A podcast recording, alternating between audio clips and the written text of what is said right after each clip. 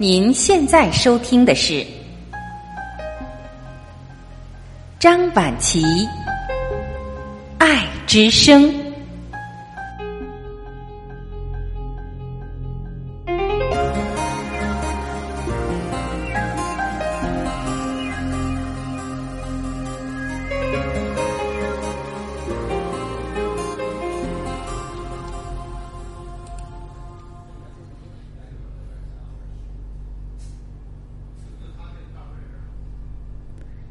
各位家人，你们好，我是张晚琪，依然像每天一样准时在这里向您问候。您好吗？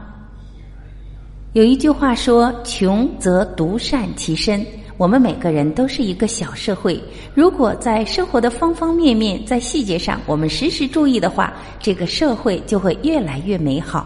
今天就这个话题，我们来一起分享。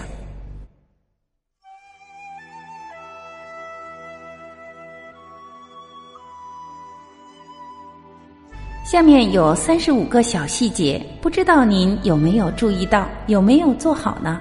你要仔细听哦。一，约人要提前一天说，让人提前安排，不会觉得是凑数。二，用谢谢你代替谢谢，虽然只是多了一个字，但是诚恳很多很多。三，修图的时候不要只批自己。帮朋友也一起修修。四，不回微信前，请别发朋友圈，除非有理的情况。五，三人行，一人绑鞋带，其他两人记得等他哦。六，不要在连排的座位上面抖腿、抖腿、抖腿。七，在 KTV 不是自己点的歌，即使会也不要抢着唱或跟着唱。很招人烦的。八，别人在睡觉的时候懂得“安静”二字。九，看电影请保持安静，别解说电影，别从头到尾絮絮叨叨。十，约女生要提前几天，提前半小时约，你以为拿快递呢？十一，在地铁上不要一个人靠着栏杆。可怜一下别人无处安放的手。十二，在宿舍或公共场合看视频、听音乐、玩游戏等，请戴上耳机，戴上耳机，戴上耳机。十三，别以为胖子不介意就能被你一直说胖。十四，给你看照片，请不要自觉的左右滑。十五。别人在用电脑的时候，别在旁边冲着人家的电脑屏幕看。十六，公共场合请不要吸烟。默默忍受二手烟侵害的人，嘴上不说，不代表他们心里不骂。十七，咳嗽、打喷嚏的时候及时捂住。十八，吃东西不要发出声音，喝水不要发出声音，不要用嘴发出各种奇怪的声音。十九，借了钱及时还，还不了也得及时打招呼，让对方知道你没有忘记。二十，不要跟一个圈子里的人吐槽这个圈子里的人。二十一，聚餐的时候对不爱吃的菜可以不吃，但不要极力表现对他的厌恶，你让爱吃的人怎么下咽呀？二十二。别人可以自嘲，但是你千万不能附和。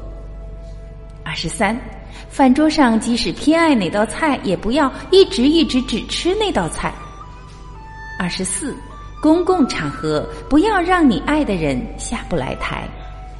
二十五，他人在输密码时走开，或将脸转向另一侧。二十六，有人夹菜时不要转桌。二十七。不要感觉别人理所当然应该帮你。二十八，排队的时候扎马尾的女同志不要来回甩头。